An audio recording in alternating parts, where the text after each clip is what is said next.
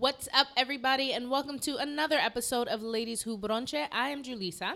What's up, everybody? This is Skittles, and today in the house we are brunching with my girl Haley Collins, a former performer turned artist administrator. Haley Collins, who the fuck are you? I am was I am a Michigander. Yes, I was born and raised in Traverse City, Michigan, a beautiful little sleepy town on Lake Michigan. Um, I met Juan at Westminster Choir College. Yes, Westminster. Yes, I spent three and a half years studying voice performance mm-hmm. and decided the last half year that I didn't want to do that anymore. Nice. Yeah, at the very end. I remember that. End. That was a tough decision, but it, it was, was hard. A good decision overall. It was totally yeah. the right decision. Yeah. And so from there you went into? I went into arts administration instead. Um, held a couple of jobs in Princeton right out of school in, mm-hmm. in that field. And now I am the director of a major nonprofit in New York City, specifically in East Harlem. Yes. That provides East Harlem students with access to musical opportunities. Yes. Yes. Now, so when we're talking about artist administration, we're talking about literally running the people who run shit. So we're talking about like house managers and right. and program coordinators and all that stuff dealing with the arts, right? Right. Just because I know when I first heard artist administrator, I was like, what is that? Yeah. You can do different things. Um, my specific title is Director of Programs and Development. So I'm mm. doing... Fundraising. Fundraising. I'm doing hiring, firing, budgeting, dealing mm-hmm. with the board, running stuff, running Run stuff, stuff, things like that. But it, it's not usually the same job. mm. I have the fortune of doing both. Um, but you can do things like work in theaters. You can do things like manage artists, um, mm. book things. There's a, it's a whole wide world. Yeah. What's your favorite part of your job?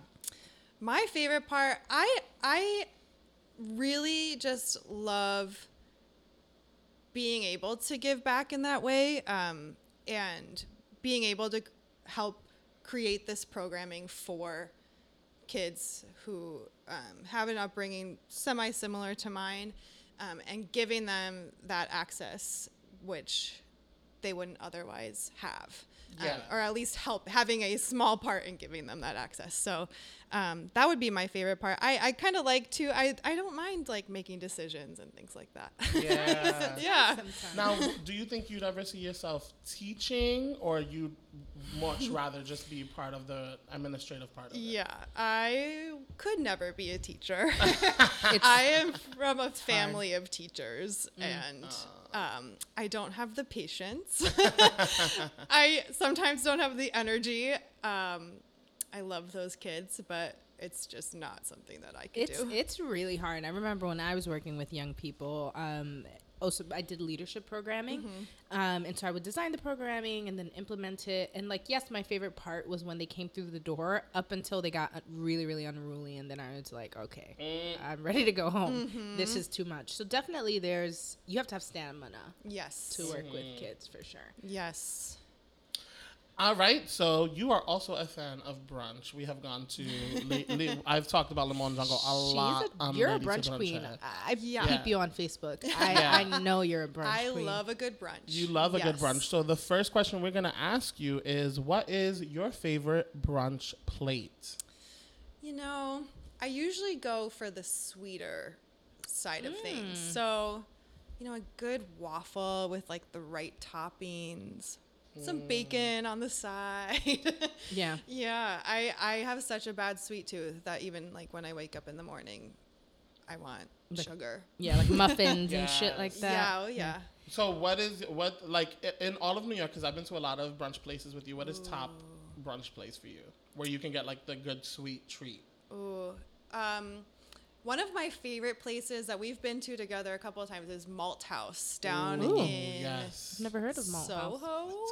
It's um, yeah, they have an all-you-can-drink with many options, mm-hmm. some different options, and then the food is really good. They have some like, I think it's like cornflake crusted French toast kind of something. Oh my God. Um, that sounds the mad chicken good. And waffle sandwich kind of situation. Nice. Yeah. I do. I do like Malt House. I yeah, Malt House. I had the chicken and waffles, and the yes. Malt House chicken and waffles is really fucking good. Mm-hmm. So we're getting waffles. We're getting our chicken and waffles. What is your favorite brunch booze? Um, I think I would go f- with Bellinis. Especially yes. the way Juan and I make our own. How do you guys make them?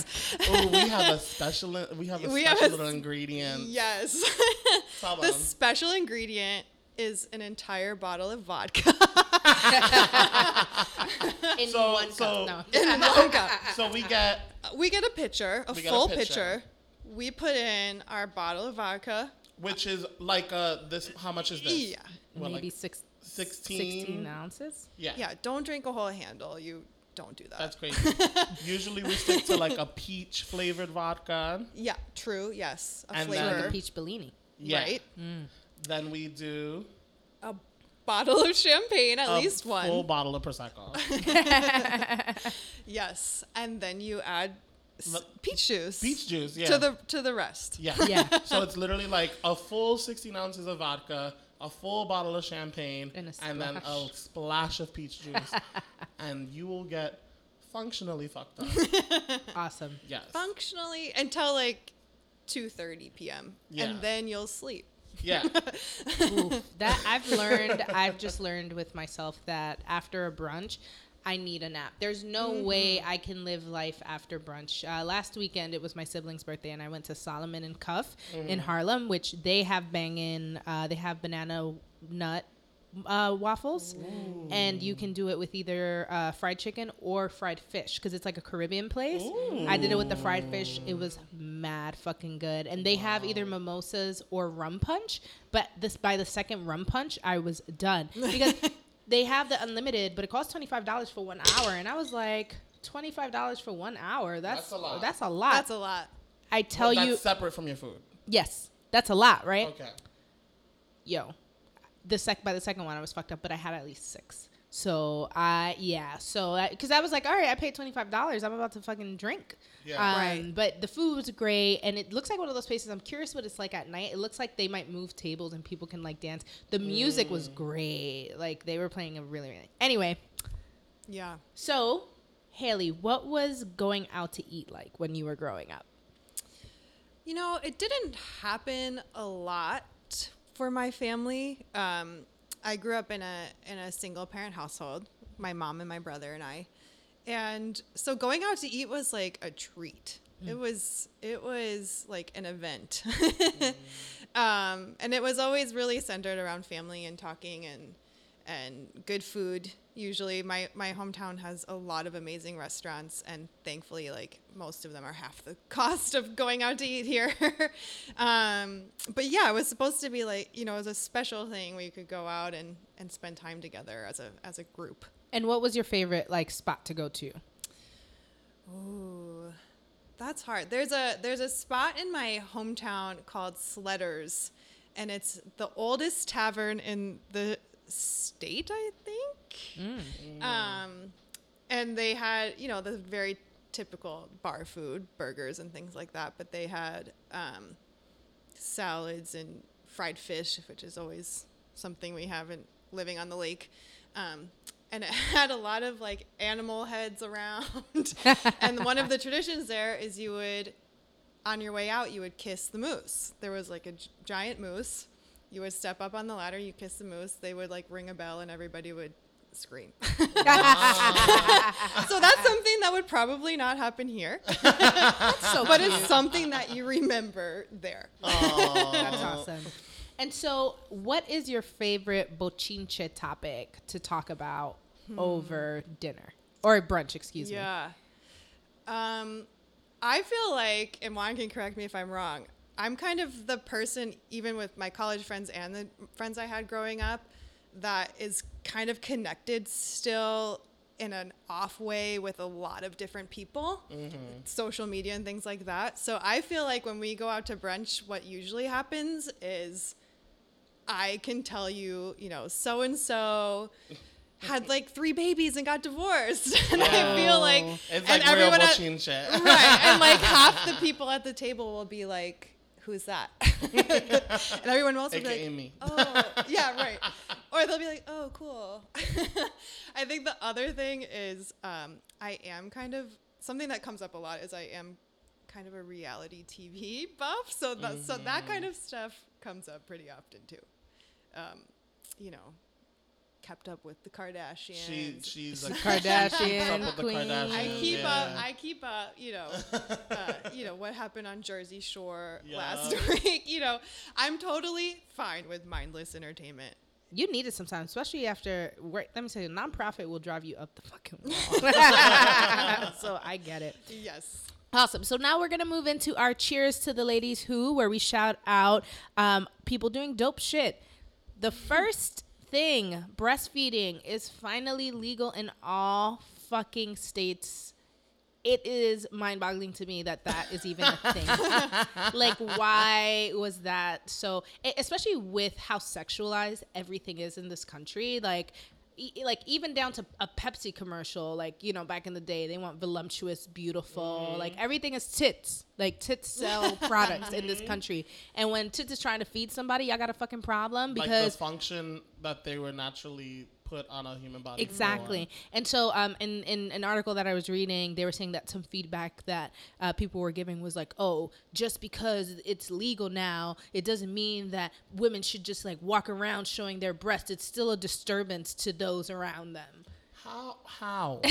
Because y- why? Because people can't fathom the sight of a titty because it makes them hard or wet or whatever, and they are uncomfortable with how they are sexually triggered by something that is happening that is natural. So they want to blame it on the women as opposed to taking ownership to the fact that, all right, maybe you're a little hot twat and you just get a little horny or whatever when you see a boob. But there's also a baby attached to that boob. So right. if you look at it, you know what yeah. I mean? Like, what are you really looking at but a baby's head?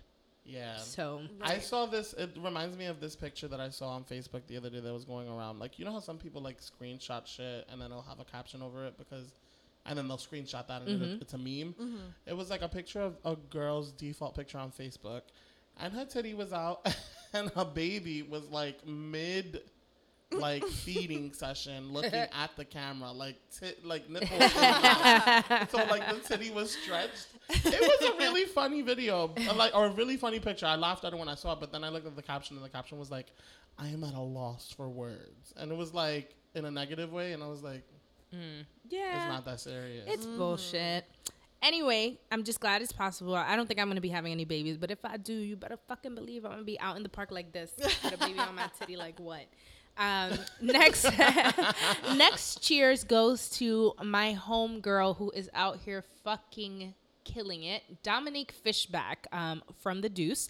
Um, she plays Darlene on The Deuce. She has a new film that's out in theaters, and she just recently had an interview on Backstage Magazine, nice. L A Times. Like, she's out here killing it. And Fuck so it up, um, I'm really proud of her. Um, Dominique's story is really incredible, so you should definitely read the articles, but, like, in a nutshell, she's like a Brooklyn-born hustler. Born in Brooklyn, like, had all odds were against her growing mm. up. She found theater uh, through M C C Theater, which is a theater company where we met, and mm. she was one of the most dedicated and one of the hardest workers I knew.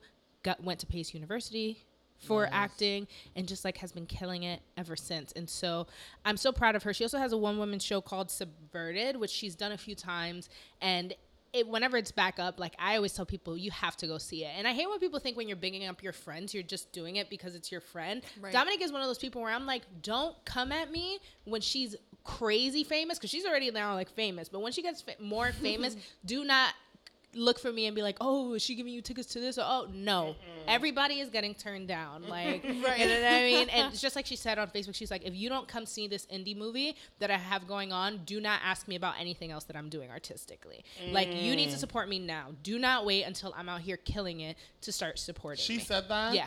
Bitch, fuck it up. Yes. Yeah. Because it really is like something, just to not to go off on yeah, a tangent, no, no, but, but me and Derek were, me and Derek from D J from New York Dose, we're talking about how like he should have basically been the casting director for Latino because a lot of the people that were there for the video were because of him. Yeah. Mm-hmm. But like my friends, like, I mean, I don't want to say none of my friends showed up because I obviously had a bunch of friends there.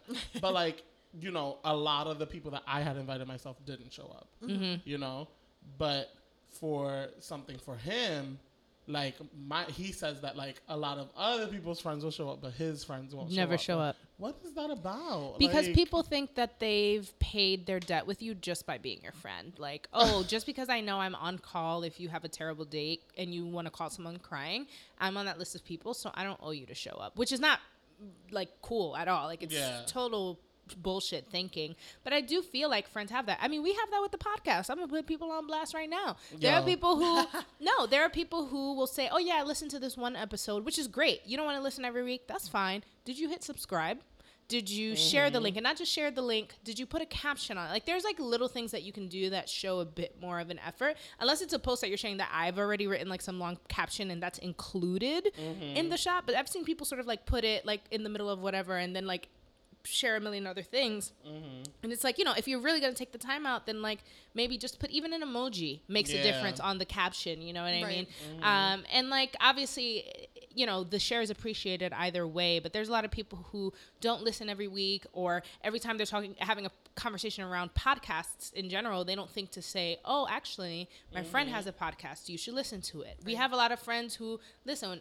I'm from the South Bronx. I have a lot of friends that are ratchet. I'm ratchet sometimes. And it's just like, I need to reach some of these ratchet audiences because not everybody's my, are my friend on Facebook. They're not going to see when I post it. I need you to post it. Mm-hmm. Um, and then the last point on that, clearly I'm passionate. And then the last point to that is like, how is it that I have over a thousand friends on Facebook? Skittles has over a thousand friends on Facebook, but we only have like under one hundred fifty likes on the actual Bronche page on Facebook, and we've shared it continuously. Mm-hmm. Like, even something like that, like, just hit like and then mute us. Everyone, just hit like, subscribe, or whatever you want. Be counted in and then mute us if you think that we're annoying. But the support is appreciated. But when we make it, and, every, you know, when me and Skittles are going yep. to all these fancy things that we already do, not in, mm-hmm. like, a boastful way. Like, you meet Skittles, Julisa, Haley even. You don't have bullshit people here. Like, we're out here working. And so I don't want to hear a goddamn thing when we are moving up and people are like, oh, no. You're not right. invited. Sit down. Yeah, there's, there's no room there's in the limo. There's no excuse either. I mean, social right. media has made it so easy.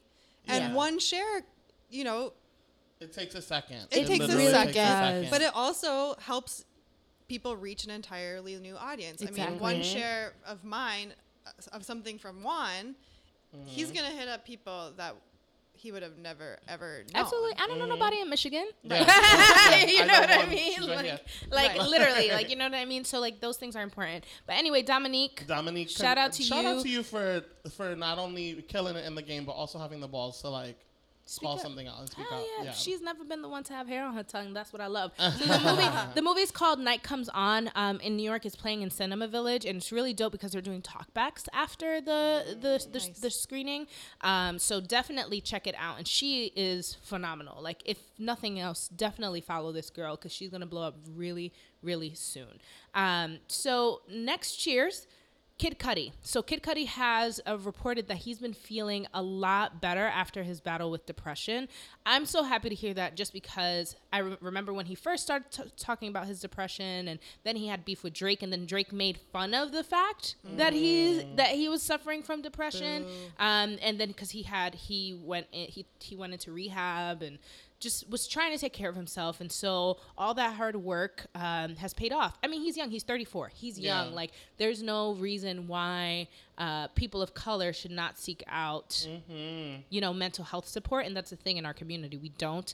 Um, and just because he's a superstar doesn't yeah. mean that absolves him of right. falling into depression.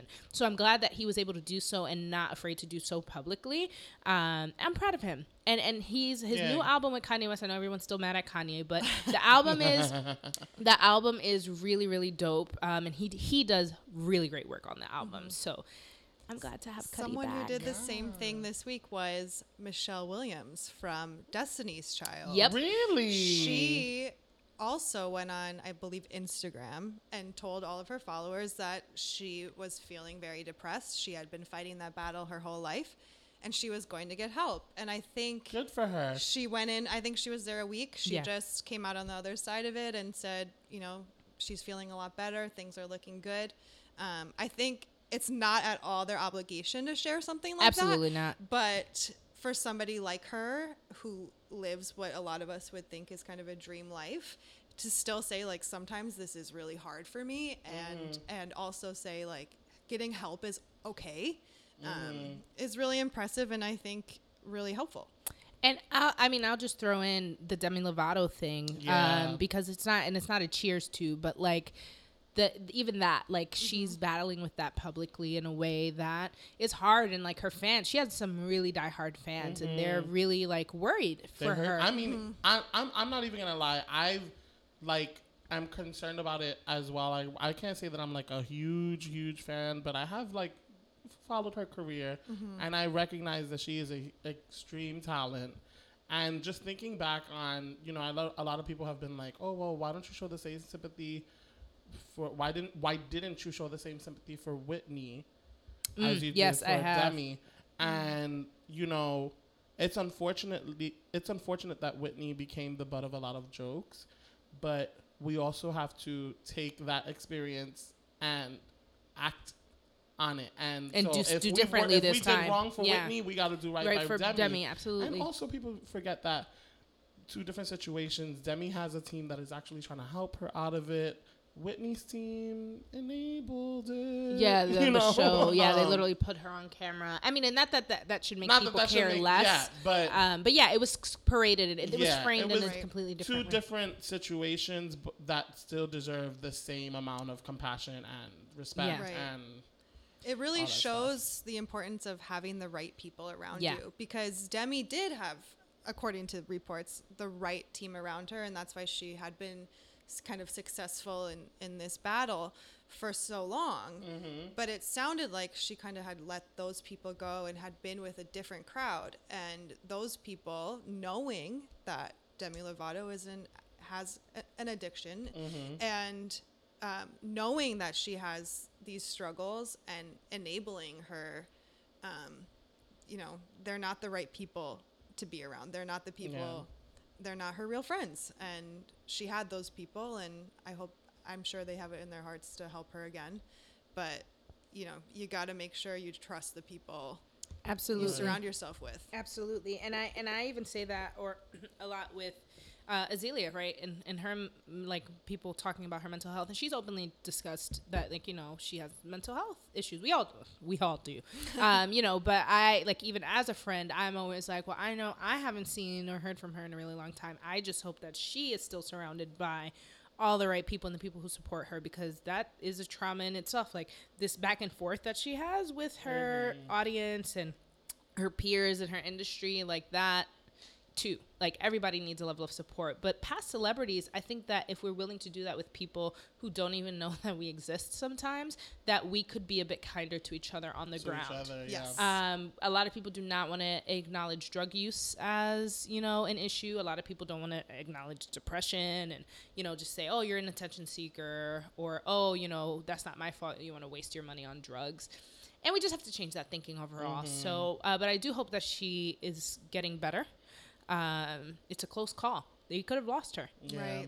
Yeah, um, for sure. Oh, so next, cheers to the ladies who we're, we're def- Mercury is definitely in retro because, retrograde, because this cheers to the ladies who is, we keep on diverting into yeah. Like, yeah. Like, deeper topics.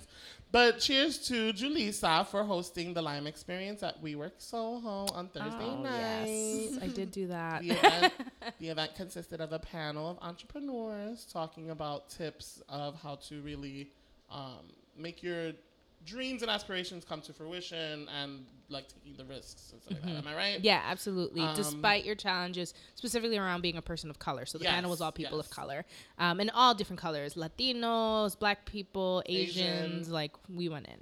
Yeah, yeah, it, it was great. And then there was a um, an uptown artist, a Dominic. Uh, his name is Aiden, I believe. He performed a couple of songs, and then it was a lit ass time. Yes, and he, he him with his Cardi B dancers. He had two of Cardi B dancers Yo. with him. It was so it was cute, honestly. Like I, I and you know the song was a little bit of the second song he did was a bop. Like, yeah, yeah. The, I was like, yeah, yeah. I was standing there and I was like, this absolutely sounds like you know, some shit that's going to be played on Z one hundred over mm-hmm. and over again. So yeah, yeah, nice. Dope cool. event. Um, we do it regularly now. So the next time, everyone should come. It's free. It's lit. Yes, it was great. The drinks were flowing. The person who was making the drinks was beautiful. And there was a dog. Yeah. Yeah. Walking around, around just for you to pet. Which Skittles has photos. Go to Skittles' page. I'm sure he'll post it soon. His photo shoot with someone's I have dog. A whole photo shoot. I don't even know whose dog that was. Like. And also go to Skittles' page, but iTunes, Spotify, anywhere you check. Literally any streaming service. Latinos has Latino ready to be streamed and downloaded. Support the man. He is out here killing it. Everybody Yo. Likes this song. If you don't trust my judgment, trust Rosario Dawson's judgment. Yo, trust Rosario Dawson's judgment. Shout Absolutely. Out to Rosario. Yes. um, and then the next cheers. Yeah, so the next cheers goes out to the first Black teen author ever to write three books used in school districts. This is fifteen-year-old Essence Moore. Yes, Essence. Um, yeah, and... She um, is the only published African-American teen that has written three books wow. that are mandatory to read in several school district curriculums, um, one being Hillside, New Jersey School District, Brooklyn, New York Charter Schools, and Orange, New Jersey School District. Um, one of her books is called The Middle School Chronicles, and yeah, I think we should just all fucking go check her out and... Yeah, absolutely. Yeah, I plan awesome. On it yeah. now. Yeah, absolutely. Uh-huh. And I think I think that there's not enough like bigging up of read. Everyone's so interested in like digital media that we forget that reading is fundamental mm-hmm. and that we do yes. still have authors. Here. And and and it's uh, as a teacher, like you know, we're losing the skill. I'm not gonna say like the the, the technology is taking over, y'all. Like we need our kids reading. Yes. Yes. So if it's especially if it's coming from someone of their own community, I think it's something definitely to drink to. Absolutely. All right, and now we are going to get into our Tuta Loca Es, where we call motherfuckers out for doing the most. Mm. Nia Wilson, rest in peace. Uh, eighteen-year-old Nia Wilson was uh, boarding a train in Oakland. Uh, when a white man stabbed her in the neck and wounded her sister as well, um, and it was a random attack. Uh, Nia was rushed to the hospital but didn't make it. Her sister is still alive. Um, what, what do I say that I haven't already said about every other time they've killed a person of color? And it it it, it almost like it feels grotesque to me that I've that I'm now at a loss of words where it, it literally just feels like like I almost want to have like a canned response that I can like shoot out because it's my it's the same sentiment. It's yeah. ridiculous. There's people out on the loose who just hate people for who they are and they will, are willing to go as far as killing them. It's happening at high rates. It's not just police, um, and we're not living in a country that has a model to encourage people to do otherwise. Right. Yeah. Like yeah, like, in the current climate, the current administration, people like the man who, who stabbed Nia are feeling more brazen and feeling like mm-hmm. there aren't consequences for this kind of thing. Yeah, um, you know, people. I see a lot of people who say, you know, the country's getting crazy. Um, you know, things are getting out of hand. And it's like, it's always been like this. Yeah, but we are now in a time where. White supremacy is almost like okay, like yeah. White supremacists believe that it's okay. White supremacists are running for offices in, in certain states, right? Openly, right. And it's it's they've gotten more confident, they've gotten more brazen because they've seen that half half these people have no consequences at all.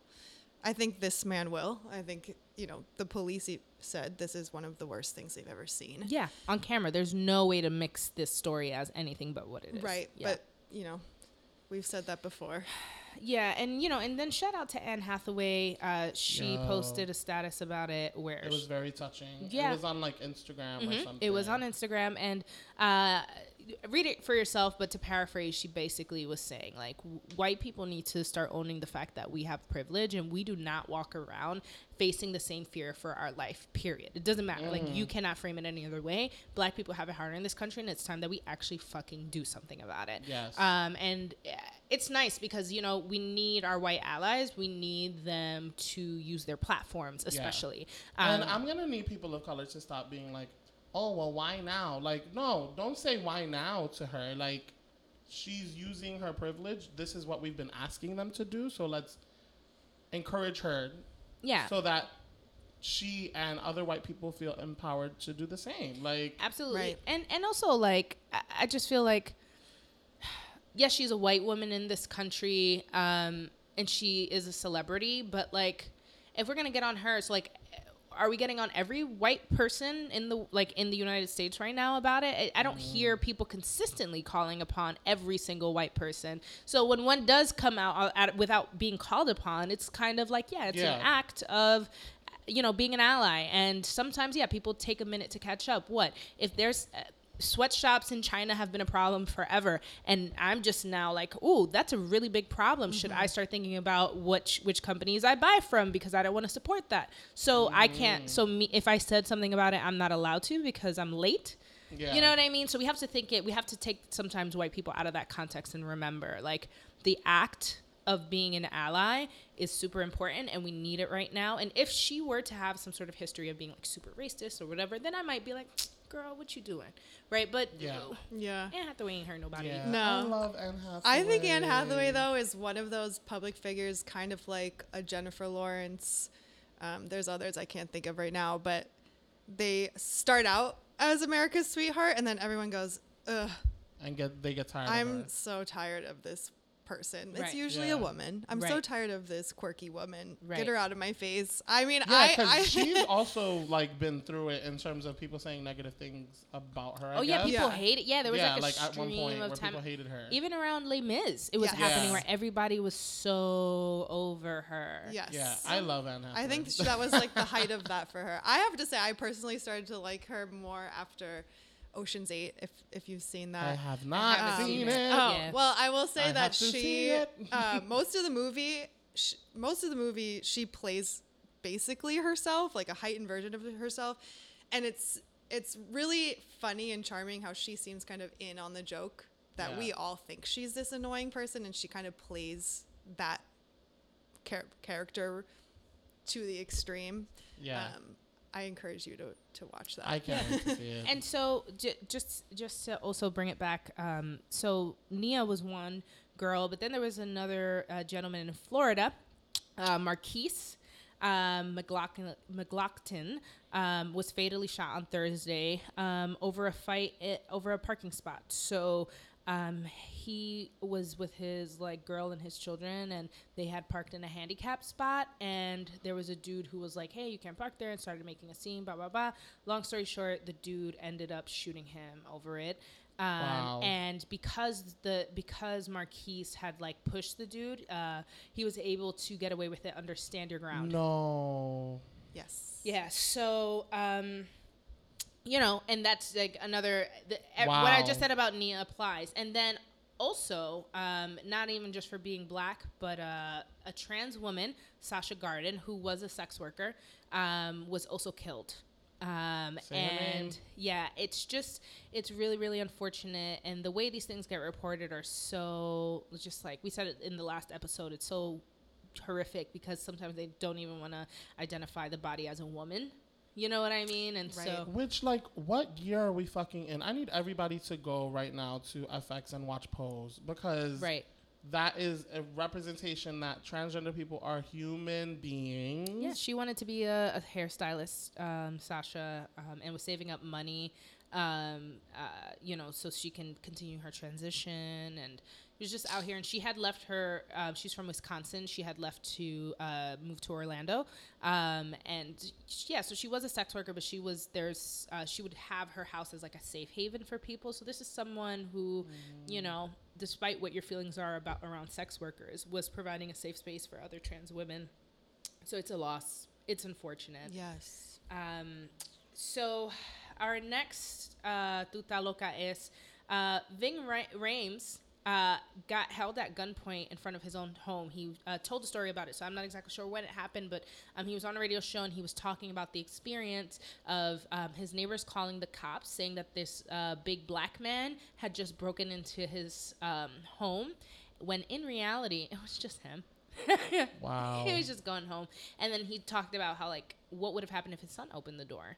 and it was not a famous black man who opened the door, and they would have thought that that was the person who was breaking and entering. Right. Like, would they have shot him on the spot? Would they have tackled him down? Like, wow. Just that. And so I just wanted to, like, bring that up as, like, a thing. Like, celebrities get the heat, too. Yes. Celebrities get the heat, too. And I think sometimes, um, even in our own community, we assume that, like, oh, well, they got money. They don't care about us. Well, you might think that, but they're not absolved of the same shit that you're dealing with, because at the top there are more white more white people. We we, well, we we deal with white people, but there's more of them up there. Oh my God. So they don't even feel like, you know, they don't, they're not even within their own community. You know what I mean?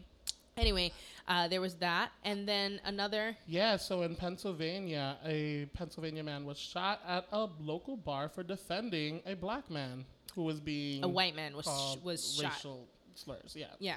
Um. So basically, like, these guys pushed their way through to a bar, like, tried to squeeze their way in. It was a couple of guys. Mm-hmm. And the men who were sitting at the bar got offended, started screaming at the guys. But it was it was like a couple of them. It was like three of them. Only one of them was black, and yet he started going on a racial tirade against the black guy. Um, the bartender or the bar owner mm-hmm. kicked the guy out. And then on the surveillance, you can see the guy who was who was... kicked out. I think his name was Slayer or something. Sailor. Um, he tries to. He tries. I'm keeping my tongue cut. I'm like, that's such a white name. Yeah. I'm like, ah, uh, um, yikes, motherfucker. So he he goes outside and he James Sailor. James Sailor. Um, so he goes outside. He tries to get into a car, a truck, but the truck isn't his. So in the surveillance camera, you see him trying to get in the truck. He can't get in. He gets mad, turns around, and shoots his gun. Right. That that gunshot was later found in, like, a field or whatever the fuck mm-hmm. is near the bar, right? Mm-hmm. Um, he then goes to his actual truck and finally gets into the truck. He goes to drive out, and an Uber rider had just pulled in, so he couldn't get out of the parking lot. Mm-hmm. And that's when um, Mister Merrill, his name is um, Chad Merrill, who was actually defending his Black friend, man, yeah. came outside. And there's not, it's not clear whether there were words exchanged, but lo and behold, truck guy pulls out the gun. Sa- James Sailor pulls out his gun and shoots the guy. And it ends up to be a fatal shooting. So, gun law. Yeah. Right. That's that's another thing that has tied white, a lot of these stories together. Why don't these savages, y'all? No, I don't, don't want to say yeah. that. Let me take that back. um, yeah, that's fucking unfortunate. And... You know, being I think about the civil rights movement, and there uh, they were these bus rides that people would take to the South um, to help, like, people with reading and help to get, like, voter registration up. Um, and I cannot remember the name, but there were a group of, I believe, three white men who had traveled down and um, had gotten attacked, and they, like, found their bodies in a river. Um, I wish I remembered it more accurately, because it is a really important event in civil rights history. But I bring it up to say, like, white allies, like, also, you know what I mean? We also need to defend and protect them as much as our own, because mm-hmm. when you're going against your own people in that in that sort of way, they they can also get killed. Now, that's not to say that if, in certain cases when things happen to them, they might not have more leeway. Um, mm. But if somebody's out to kill them, they're out to kill them. And it's for the same reasons that you're protecting, you know, your own. It's because you're black. They don't believe you have rights. And that person believes you have rights. Well, they, they can go too. Mm-hmm. Um, so it's really fucking unfortunate. Um, and rest in peace to, to him. Um, another uh, tuta loca is here in New York City. So remember when the C train wasn't working this week? Yes. That's because a man pulled himself and his girlfriend um, into a C train that was uh, coming into the station, and they were both killed. It's not clear what, like, if there was one specific argument or something that had happened, but um, the girl, so she was... Um, She was in her forties, he was in his fifties. And uh, her father said that the guy clearly had mental health issues. Her family would tell her to stay away from the dude. They didn't think it was a healthy relationship. And so who knows what happened that day, but he decided to take both of their life. Um, and so that's what that delay was about. That's wow. so, it's so crazy, because I think us living in New York, one of their first reactions is, ugh, how am I going to get home today? Right. How dare they? Slow mm-hmm. my ride. And then when you find out it's something like that, it's just, you have, it reminds yourself to be kind. Yeah. To calm down. Yeah. Mm-hmm. Absolutely. Um, uh, another tuta loca es, we have another allegation. Um, so the chairman and C E O of C B S, Leslie Moonves, don't know how to say your last name. It's Ariana Moonves.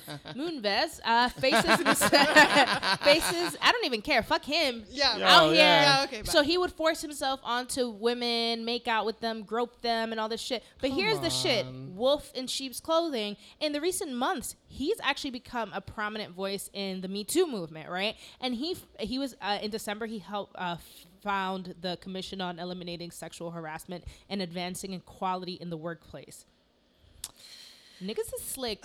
Yo. They think they're slick. They think, oh, everybody saw that, as they call it, the quote-unquote witch hunt. And everybody was like, not me. So they decided mm-hmm. that they were going to hide. Right. No, motherfucker. So he got called out, um, and it's not clear that he hasn't, like, stepped down to my knowledge or anything like that. Um, but he's been accused by six women. I've been seeing people stand up for him, um, kind of as character witnesses, and and I think this guy kind of falls perfectly in the nice guy trope. I'm such a nice guy. I couldn't have done anything wrong. Right. Um, the article that kind of brought him down, or is starting to bring him down, was by Ronan Farrow, who also led the charge with Harvey Weinstein as well. So that makes me maybe a little more apt to believe it. I almost, like, ninety-nine point nine percent of the time do believe it at this point. Yeah. Right. Um, it's way harder to come out yeah. as a victim yeah. and tell this story than it is to, yeah. than to it would be to just be quiet. Yeah. Yeah. Absolutely. Why, why, what benefit would they have? Yeah. Besides maybe some money, but most of the time they don't, a lot of, not most of the time, but a lot of the time they don't even win those kinds of cases anyway. Yeah. Um, I'm apt to believe he didn't do it. And part of that is, trust no one at this point. Word. Word. There's just been too many. And then another thing, so the N Y P D is reported is still disproportionately busting people of color for marijuana possession. The number is ninety-three percent. Ooh. Yeah. Yikes. Yikes is right. Uh, and so, of course, it's like weed has continually been like de- decriminalized in ways here in New York. But mm. the experience of having to be stopped by the police is traumatic, period. Like, right. especially Point nowadays like, where you don't know if you're going to get shot yo, or not. Listen, right. the other day I fell asleep on the train and woke up at my stop surrounded by four cops. And I thought I was going to shit myself. Like, mm. literally, just in that second, they didn't say shit to me. They were just standing there. Right. But the fact that they were standing around me sent my heart into, like, fucking palpitations. So I can't even imagine, like, nah, fuck, fuck yeah. y'all. like. Yeah, and it's not cool. And for weed, bro, like, to me, it's like, how are we living in a country where it's legal in some spots and illegal in others? And it's like, how are you, how are we half and half on something like yeah, this? How right. are we not just all on the same page? Either it's legal or it's not legal, and you're going to regulate it regardless. And right. states are making so much money mm-hmm. off of these taxes right. and being able to rebuild roads. Yo, Colorado got like a makeover pretty mm. much, like highways, all these things. Like, literally, you'll be driving and you'll see a highway sponsored by like Green, I think Solution or something like that is the name of one of the like weed shops, you know? Right. If you can't convince these people just based on, can we stop caring about this? Right. We should try no. to at least, they should at least and care about making money. Went, all of these assholes went to college, and they probably all smoked it in college too. And you would right. think because so many white people smoke weed that they would just want it to be legal. But here's the thing. They get away with it more than people of color, obviously, mm-hmm. as per these numbers. And I have a theory. I need to do more research on how this works, but there's a lot of black people in jail for charges that are related to weed. And I don't know what happens when it comes to completely decriminalized in all fifty states. To the, mm. like, can you keep someone in jail for a crime that for something that's no longer a crime? I don't know. So that's research I would have to do. Um, but I'm just curious because I'm like, that's real though. It's not against like like legalizing weed is not bad for white people. They love it. So why isn't it legal? Like, you know what I mean? And mm-hmm. so, so I don't know. Right. It's well, just crazy to hold on to something like this when there are so many bigger fish to fry at, absolutely. at this point. Absolutely. You literally have, and and this, I'll go into this tuta loca is, the president of Mexico is literally considering legalizing drugs in the country because of how much violence. The violence has gone up sixteen percent uh, in this year, and it's going up in countries like Colombia as well and Venezuela, all because of drug trade. So at this point, they are so desperate that they're like, only legal like only legalizing could potentially be the big bold move mm. in order to get us to safety, because people are getting killed left and right, and it's ridiculous. Um, you know, and so we are not. That's not the problem that we have. You know what I mean? Um, you know, I mean, and not that there isn't any violence and stuff around uh, drug dealing here in the United States. I'm just saying, like, that is not our number one problem in this country. Um, and it's working in the states that it's working in. So, like, fuck right. that shit. Um, but to the president of Mexico doing that, I, I think that's a really... That's a really big move. Um, and the United States, of course, has already come out saying they will absolutely not support any country that decides to legalize drugs. So staunchly against this. So they will not get any sort of support and stuff from the United States. We're not supporting anyone right now anyway. And so. I was gonna say, I was gonna say, not that we've been doing right by Mexico anyway, right. Um, but just to throw that out there, F Y I. Um, and then...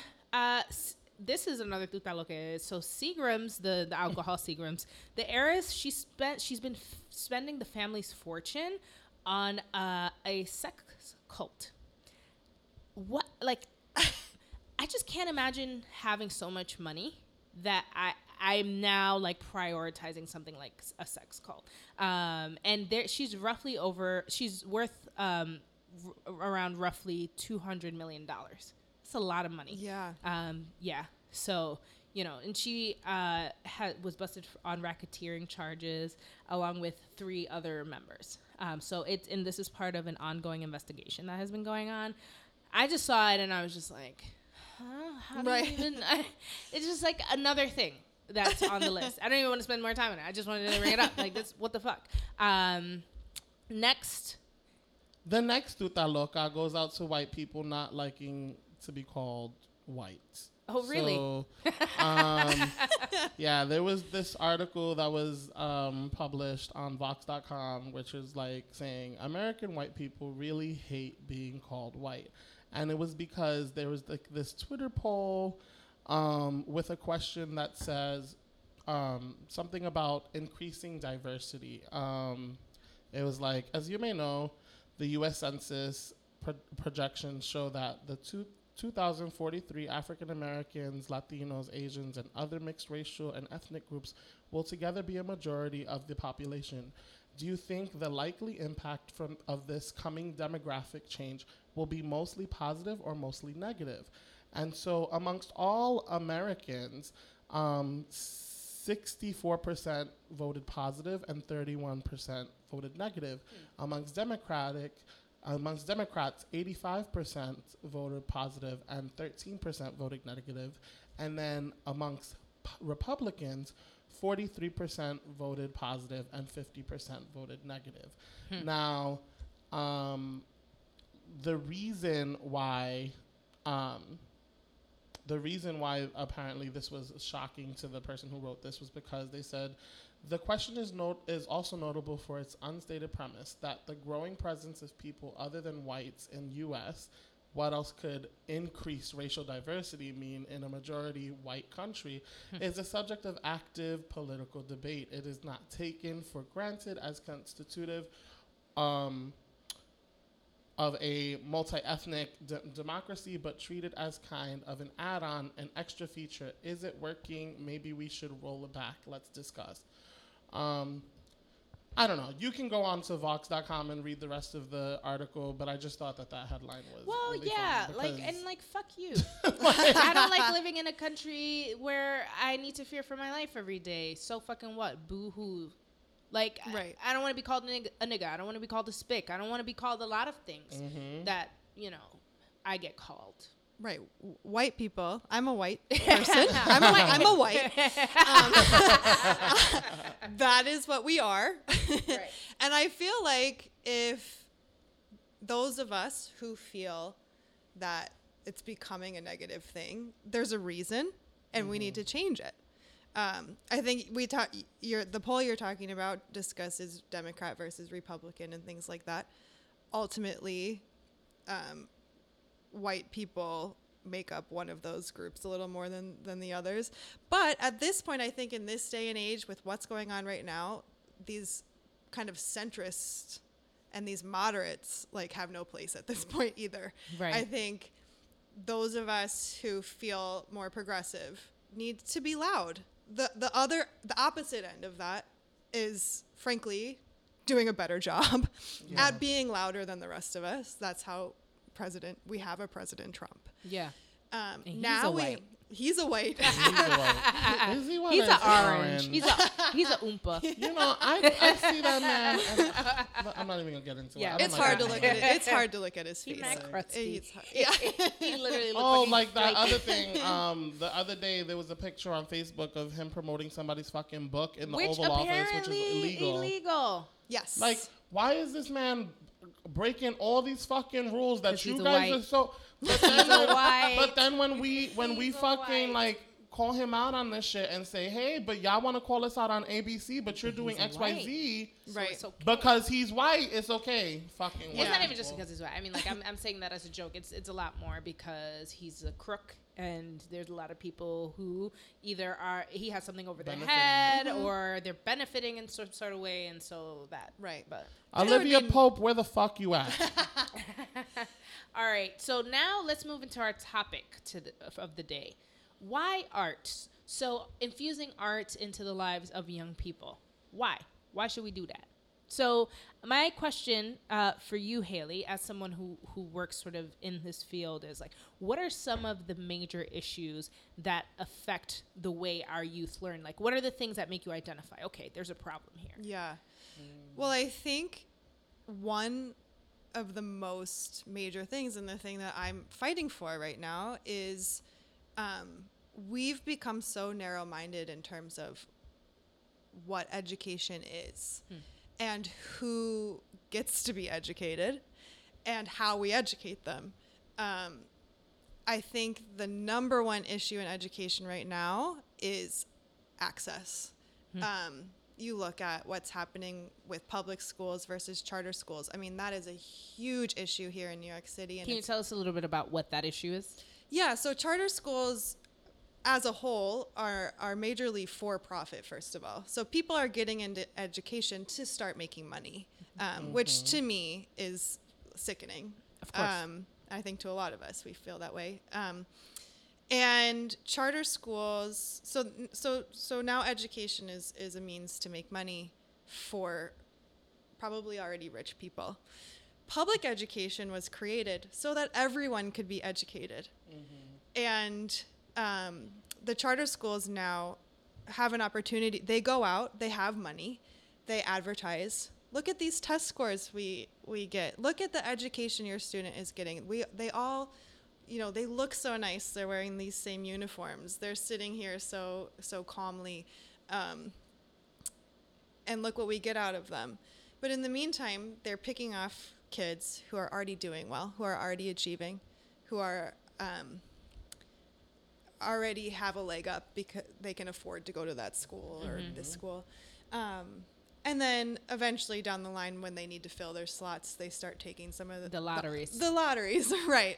Um, so that's a major issue with charter schools. And not everyone gets the chance to go to a charter school.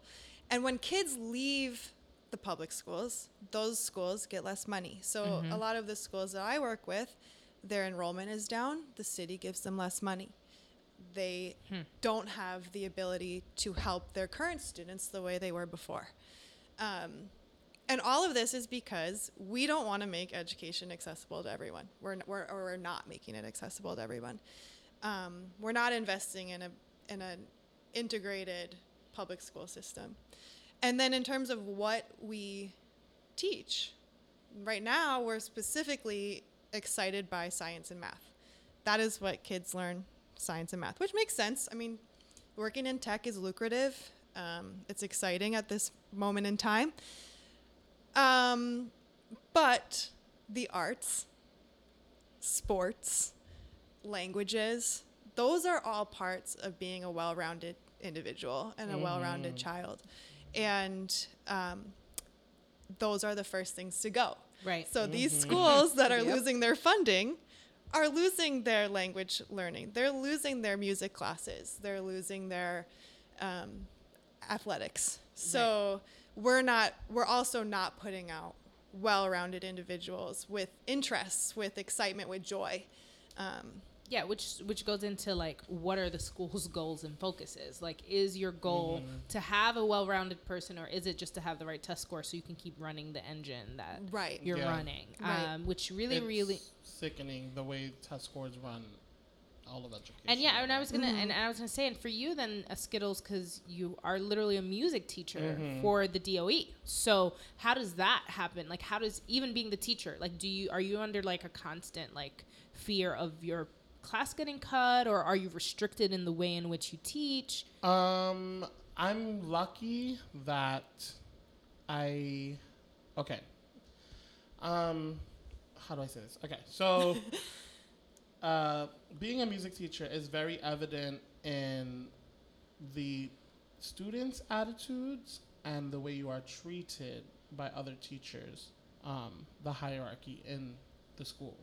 Um, especially being like like uh, part of the arts, and then um and then the language teachers were kind of treated as the others. In fact, like mm. at, at one point literally called the others. Like wow. Um so in terms of like how like the treatment, it's kind of like one of those things where it's like, you know, you might have, my constant battle is always like, I have students that really do excel at music, and if they continue with me, you know, we can work towards getting them to possibly study music, maybe getting them lessons outside of school, whatever, all that stuff.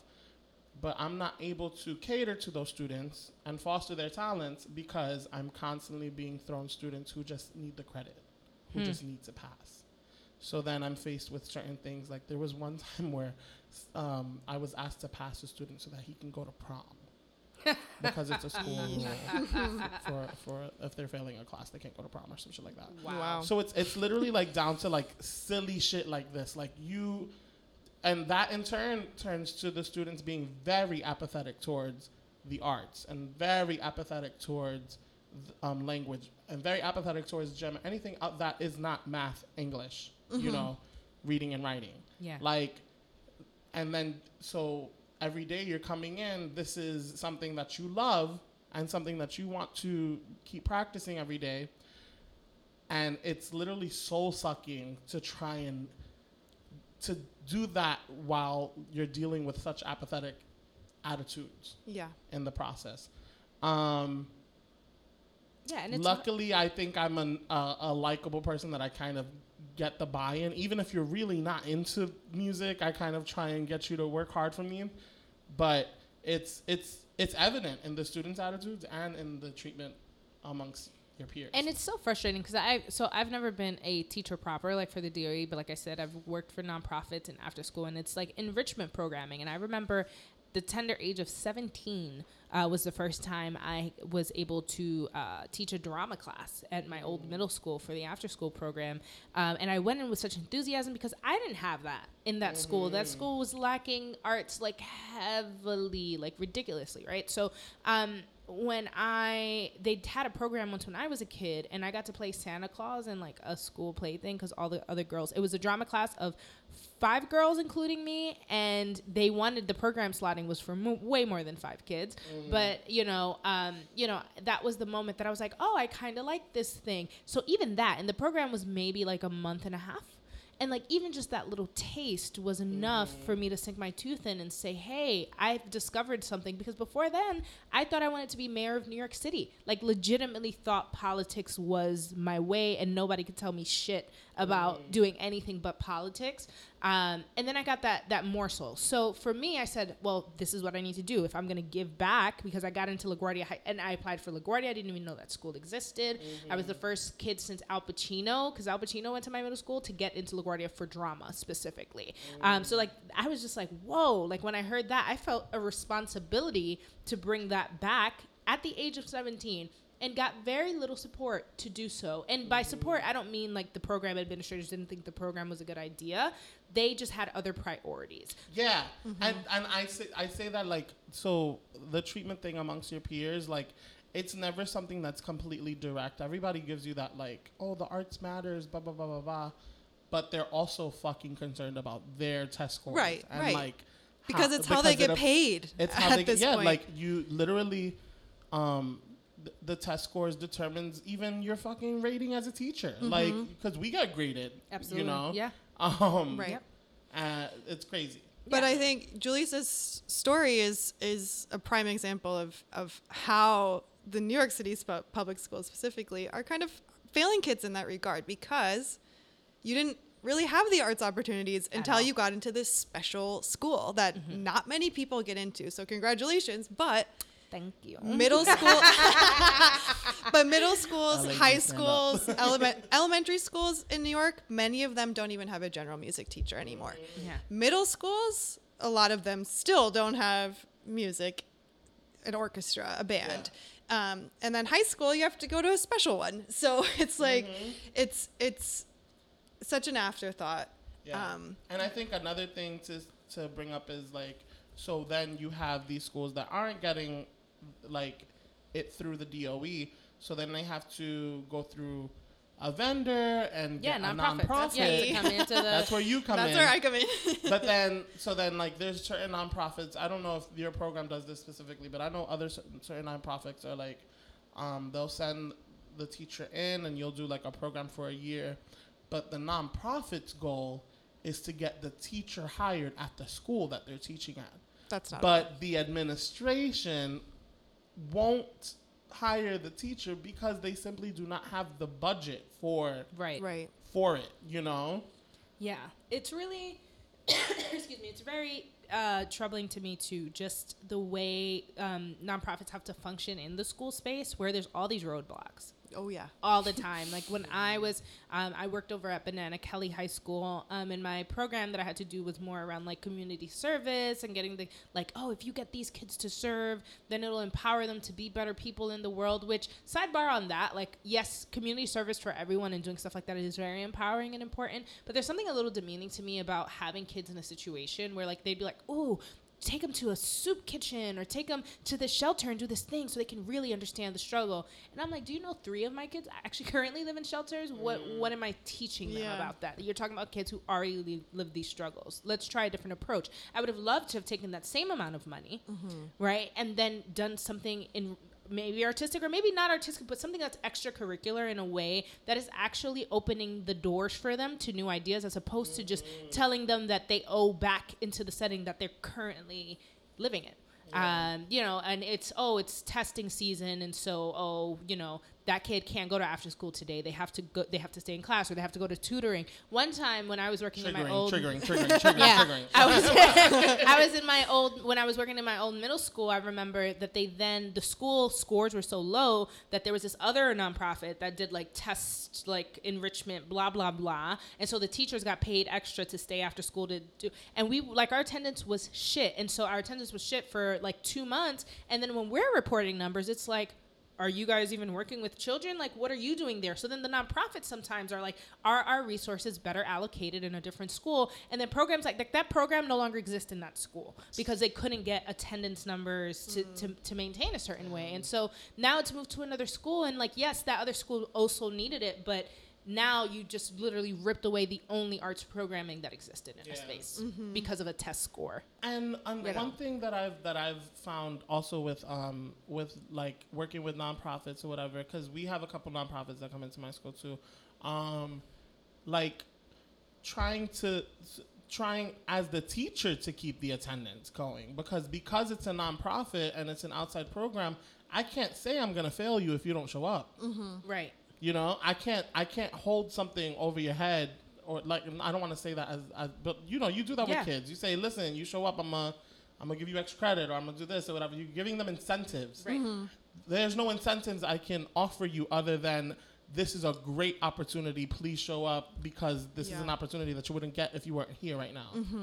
And, you know, kids drop out and, oh, I don't really want to go. And then they get their mother on board. Oh, well, she doesn't really want to do it. So right. So the lack of care, and I think that's another point that I wanted to bring up, the lack of care for people around the students influences the students' behavior. Mm-hmm. Because if they, I remember the same program, there were I had like three boys in the drama class. I could only get three because all of them were always playing basketball. Mm. And the energy and like teasing they would get because they were doing drama instead of basketball was a lot. To the point that even the coaches would be like, oh, like, what are you doing up there? You know, and I'm like, I'm smiling because it's, co- it's like High School Musical. Literally, yeah. Oh, I didn't even think of that. I didn't even think of that. But like, so true. Like, right? The more you demean the arts, like people do not value. People do not value the arts, especially when they're not artists themselves. Mm, which also mm. leads me to who are the people instructing. So I think right. it's very important too when you get people into these settings, because the lady who did my drama class was this little old white lady, and like she was really corny, and quite frankly, I didn't like her very much. I liked the art, but I was so passionate about it that I was able to surpass that. But there were some girls, like I, mind you, I said five girls. It didn't start with five, right? People could not identify with her in a way that made sense. Mm. And so they, they also lost interest. And then also, like, what are we learning, right? So she didn't come in there with any sort of art or plays that identified with me. It was all white shit.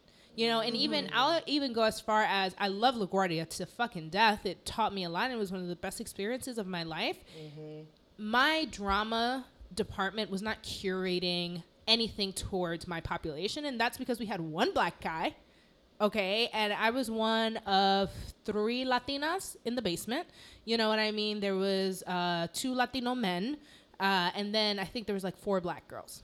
So, and, and it was a department of sixty, just so you get a sense of the the numbers. Mm. Mm-hmm. But, you know, I always think about, uh, Kahim was his name, the one black boy, right? Like, in this apartment. So I could see where when they're, like, sort of doing their thing, and theater naturally, um, even on, in the mainstream, you know, platform, doesn't make a lot of room to talk about black art or la- Latin plays and stuff, unless it's the popular thing to do and it's niche. So when you talk about, like, nice. Irene Fornez, it's like, oh, yeah, like, oh, it's, like, such a niche thing. And it's like, yeah, all of these playwrights, including, uh, even as a playwright myself, I think about that, like, I'm an important voice. And so when I see people who are teaching artists who are in these fancy schools, and I'm like, you're in Washington Heights teaching playwritings, but like I should be in Washington Heights teaching mm. playwriting because I'm a Dominican playwright and most of your students are Dominican. And the same way you can talk to them about Waiting for Godot, I can talk to them about Waiting for Godot. And so it's so interesting, but coming from the backgrounds that we come from, arts administrations and teachers in these nonprofits do not even get paid enough. It's like, like, you know, I used to be a nonprofit. I could have very well stayed there. Th- that was not paying the bills. WeWork mm-hmm. pays my bills. Mm-hmm. You know what I mean? Like yeah. that is, so it's interesting because the investment even outside of the schools for these nonprofits is so low that we, how, how do we mm-hmm. support the unsupported if we're not supported? Right. Mm. There's a really great TED Talk, and I wish I could tell you what it was, um, that talks about, you know, the buy-in for nonprofits and the way donors specifically want nonprofits to use money, and it's al- almost all the time they want the money to go toward the programming, which is great. We we want your help. We love your help. But a lot of the time they don't consider that, um, you know, going into salaries or especially to executive salaries as um, being particularly helpful. However, then you're losing, you're having brain drain. You're losing a lot of really um, positive, really smart, really um, caring people who want to be doing this and are doing it for about probably about half the money that they should should be earning right. doing this kind of work. And um, but the people with the money that hold the money uh, don't care. yeah. um, but it you know it's so true what you're saying about about representation, and um, I think the not the the particular nonprofit that I work with. Um, We have three people on our faculty of twenty at this point who actually went through the organization, graduated, went to college, have at least their undergraduate, if not more. One of them just got her doctorate this year wow. in violin, grew up in East Harlem, went to East Harlem schools, and are now teaching with our organization. Great. Um, these are people who care deeply about what they learned.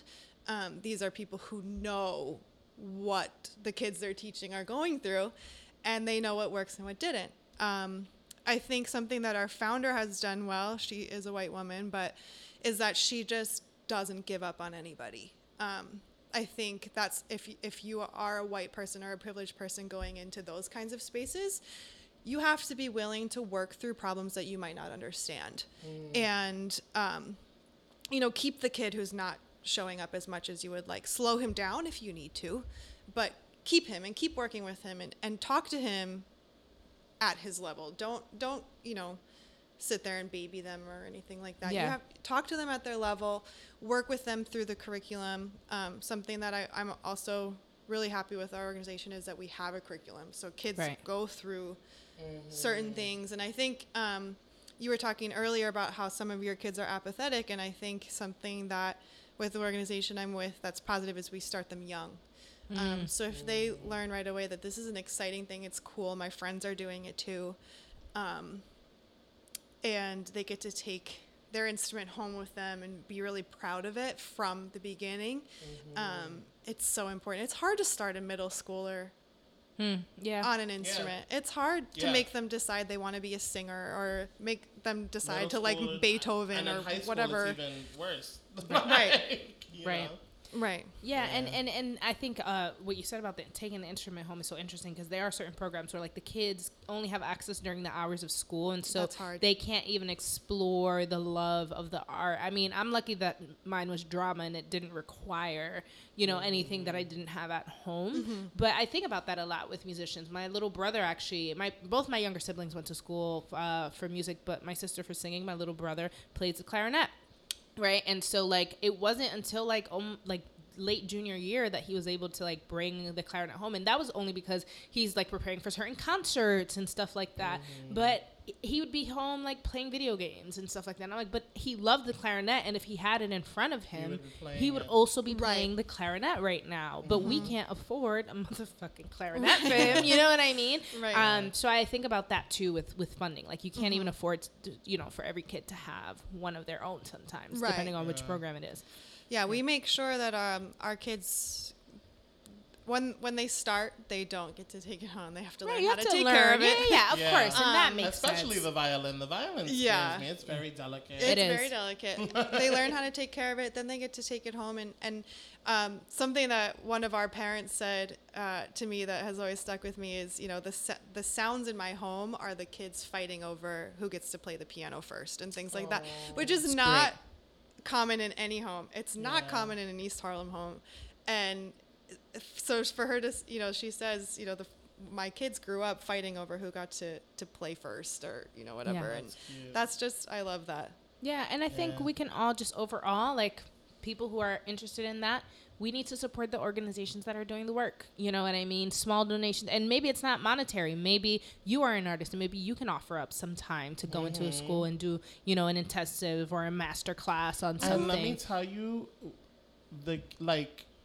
that they love that shit. Like they love aside it. aside from it being like a free period, but also like it being like someone who's out in the field doing exactly what they've been reading and, you know, listening to right. and watching. Mm-hmm. Um, to have a physical person in the room changes everything. Yeah. I love doing yeah. like workshops and stuff, like playwriting workshops with students. They get so excited. Also, because like with a, as a writer, I don't like to censor, so I'll be like, you know, curses are allowed in your pieces as long as you're they're constructive and creative, and they mm. love that. Yeah. But you know, but even that, I love them having the act of oh, I'm going to choose my words carefully in an artistic way. I even love putting them in that sort of space. Um, so I think it's important for people to step up because it's not just about enriching the lives of young people. It's about um, cementing the fact that this is important, especially in a time where all the funding for these programs on a you know like federal level are completely being cut.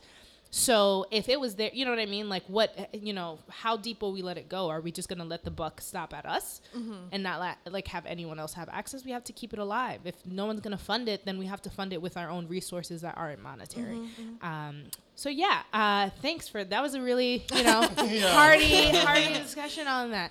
All right. Now we're going to move into our Dame Luz.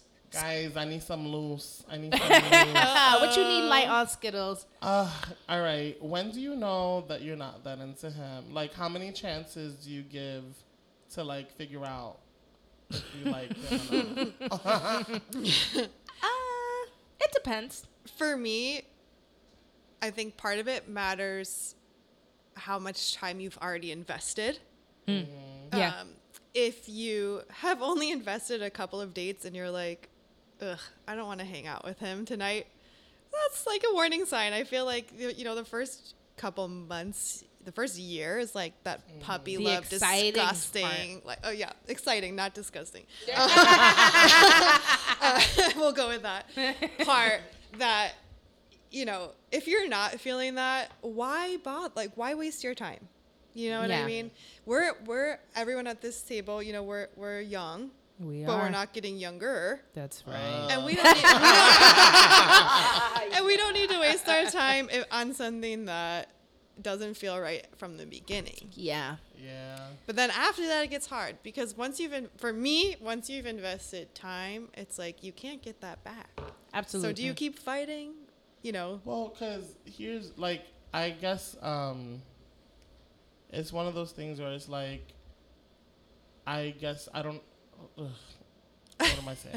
uh, You're not sure how much it is. The how like, many times do you? Like, how many? How many more dates you owe before? Yeah, like you before like, you make that definitive decision of like I'm not going to entertain this anymore because it's not a situation where it's like, ugh, I don't want to hang out with this person. But it's more so it's just kind of like there are certain like things I notice in myself that I'm kind of like. Questioning, am I being shallow or am I being, you know, a bad person for noticing habits? You're or a bad person if you waste their time. Mm. But like, yeah. it's, it's like it's one of those things where it's like, you know, when you if you were if you were hanging out with a person, right, and you have a fine time with them, the the couple of times that you hang out with them, um. Like, but I don't know, like... You're just not that into them. Already, even, like, in the struggle of, like, when you... Not you, Juan, specifically, yeah, yeah. but when people are, like, talking about it and they're struggling to articulate, it's almost like an avoidance of the very big elephant in the room. And the mm-hmm. truth is, we don't want to feel like assholes. We don't want to be shallow, especially when you're someone who's, like, supports and loves all people. And then you're in that moment where it's like, fuck, I'm not attracted to this th- this person. And maybe they're a bit non-conventional or maybe, like, you know... they're heavy or they're not as like conventionally sexy as mm-hmm. what you're used to. And then mm-hmm. you're just kind of like, fuck, it's coming up. And I think we have to A, give ourselves a little bit of leeway and understand that we are human and we have been socialized in a way that even if we don't intentionally try to internalize those beliefs, they come through. So we have to take that moment of like, okay, I acknowledge that. Doesn't make me a bad person. Mm-hmm. I'm acknowledging that this is a thing. Now, with this thing, am I in a moment where I am willing to get over it super, like, can I get over this in time? Or am I just going to hold on to this person because I don't want to, you know, accept the fact that I have this belief that's a bit more, like, mainstream? Mm-hmm. Um, or am I going to let that person go so that they can invest their time in someone who doesn't feel that way towards them? Right. Um, so I think that's super important, too. Don't waste anyone's time. Don't um, waste anybody's time. But also don't nitpick. Right, because sometimes you have to understand what is what is so what is the content. But but to me, so like nitpicking, like if I'm just like me, like I just uh, recently stopped messing around with somebody that I was messing around with for like four years on and off. You know what I mean? And so now that I'm like in like back into the dating mode, I have the problem of nitpicking, but it's based off of comparison. So I'm comparing mm. everybody who I mess around with to the guy. So how many times? Honestly, here's have I'll, you given here, here's here, like, here. Like I'll, other guys. I, I'll be honest. Like I got, I've been called out this week. This week's Mercury, Mercury's retrograde. Um, so I've had people like hitting me up on some like, yo, what, like what's up? Like you don't hit me up, like. What's going on? There's this one guy on Tinder who I matched forever ago. And like, we were like texting like heavily for a little bit. And I think I had gone on vacation to like D R. And so like, and I never picked it back up after that. So I still haven't met the person. And they're like, uh, are you alive? Like what's going on? So sometimes it, I don't even make it to the first date is what I'm saying. Like oh, yeah. if in the way I'm chatting and like yesterday I matched someone matched someone on Tinder who was cute and I was like, oh, okay. And then he like complimented my smile and I was like, oh, thanks. Like he had a cute smile too. And then he was like, yeah, you can add me on I G if you want. And I was like, oh, you're here for followers. Like I get it. I respect it. And he was like, he was like, nah, nah, you know, it's just uh, Tinder has too many trannies. So I have to check people out. Before exactly uh. so right immediate like shut down. And it's always the really cute ones that are really and it's usually homophobia with me. Like usually the guys are homophobic and clearly they feel comfortable being homophobic because they think I'm a straight woman so like I already I'm not gay or like mm. you know I like him enough so I don't care what he thinks about gay people. Yes I do. Yes. And if there are any ladies who are associated with me and do not check their man on their homophobic comments, please unfriend me.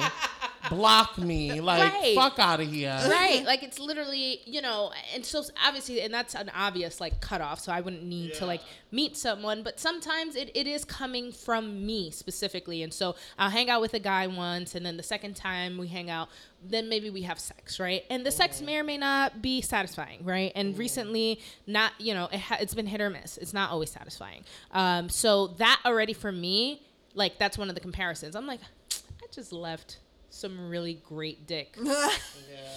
hmm. You know what I mean? And yeah, it's just kind yeah. of like, and so that for me, but I'll continue the conversation because I'm like, all right, you can, like, if I need to just teach him how to eat my pussy so that he does it right the whole time, then, like, maybe he'll be open to that. Let me get to know him a little more and figure out if that's where he's at. Mm-hmm. Um, if after that investigation I find that it's, even if he was good sexually, I'm not interested, then immediately it's cut off. Mm. Once I know it's not just sex, it's quiet. Like, it makes so no sense. So I should have sex. I mean, I don't. So, like, have it, sex with the person and then decide. Then well, decide. No, not necessarily. It could be part of it. Yeah, it could be part of it. But, you know. I don't know. I, I feel like for me, so I just I just had Tinder for a week, the first week ever in my life, and I deleted it. It's whack, right? I mean, kind of like people come on to you in a certain kind of way, and some people come on heavy, mm. and some people are ridiculous. Like, some people oh, fetishize you, you too. Would you like the? I had one that came, his opening line was, "Would you prefer a country house or a beach house?" And I was like, I didn't answer. But my thing is, I think within myself, I realized, like, one, all of these things annoyed me, and then two, I'm probably not ready to date anyone. If right. any of that, like, hey, hi, ocean, beach house, you're my Tinderella, I'm g- I'm going to be in love with you. Any of that just annoyed like, me. Then but that's also yeah. corny. Like, never yeah. rule rule number three, never make time for corny motherfuckers. That's like, true. If you're not about it, like, just don't. Yeah. But just don't force yourself either. Like, well, at least you got that and not yeah. like, so how deep can you take it down your throat? I got yeah. that once. Yeah. And I was like. I get that. That's like a hello on Grindr. So. Right, I was going to say, it's like, it's a, it's, that's different in Juan's yeah. world. Like, it's, it's, it's dick pic on first. The Grindr world. Yeah, it's like, it is a handshake, you know? But then um, that's another point is what what is your intent anyway? Like, are you with this yeah. person because you're looking for a relationship or are you yeah. just with them because you're trying to fuck? Because honestly, if you're just trying to fuck and the fucking is good, um, I'm not obviously like like the, the guy who called the trans community trannies, like, yeah. I don't even want your dick inside of my body. I don't want yeah. that energy, right? You but if have one. Right, right, right. so, but but if it's just someone who I'm like, oh, he's corny or he's not that hot, but like he eats really great pussy or you know what I mean? Like he's awesome to hang out with, whatever. Like I then we can have a sexual relationship and I just won't let it get past the sex and mm-hmm. it'll just be a solo relationship. But if you are looking for somebody that you can grow with and get a beach house with, then yeah, then don't waste your time. But if you're just trying to fuck, then fuck and see if you like the fuck. And if you don't, then don't. But make sure that the way you're engaging them, you're clear that your intent that is just the, the sex, yeah. right? That you're not trying to build something because what you don't want is to like engage them a lot. And then what they start to think is, oh, we are, we're always fucking and hanging out. Yeah. He must have feelings for me. Keep mm. it clear. Yeah. Mm. Do not leave that unsaid. Friends with benefits, where they try to not talk to each other about it, that never works. Who you telling? yeah. Awesome. Well, you know, you got some decisions to make. Yeah, I got some thinking to do. All right, Haley, where can we find you on social media? Um, my social media is not that interesting, but I am on Instagram. Haley Mo seventy-seven. Yes. I'm on Twitter. I believe it's the same. Yeah, I think it's the same as well. I think. I don't have much of a Twitter following, but I feel personally like I'm very interesting on Twitter. There you go. Follow so, the girl. Follow the girl. Um, and then, you know, Facebook me, but I don't accept randos on Facebook. Yeah, so, so don't Facebook. Yeah, so don't Facebook. Her. You can follow her on Twitter. You can follow her on Instagram. Yeah, there you go. Awesome. Thank you so much, Haley, for being on here. And thanks, guys, for listening. And until next time, Bronche.